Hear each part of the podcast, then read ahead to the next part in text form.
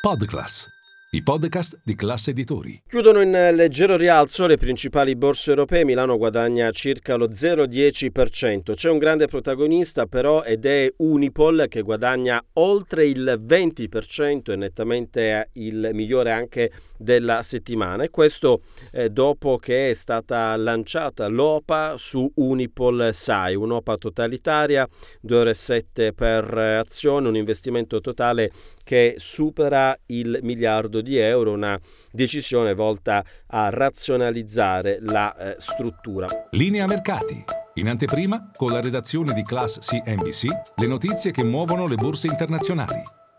Molto bene anche Unipolsai che guadagna circa l'11%. Tra le banche oggi in risalto eh, Biper Banca, mentre nella settimana cede circa il 5% Banco BPM della settimana la notizia dell'uscita dal capitale della fondazione CRT del suo 1,8% in piazza Meda. Tra i titoli più venduti oggi c'è Eni che ha presentato i dati del quarto trimestre, il preconsuntivo del 2023, un utile netto in calo ma sopra le attese, conti solidi nonostante uno scenario incerto e volatile con la geopolitica e il calo dei prezzi dell'energia.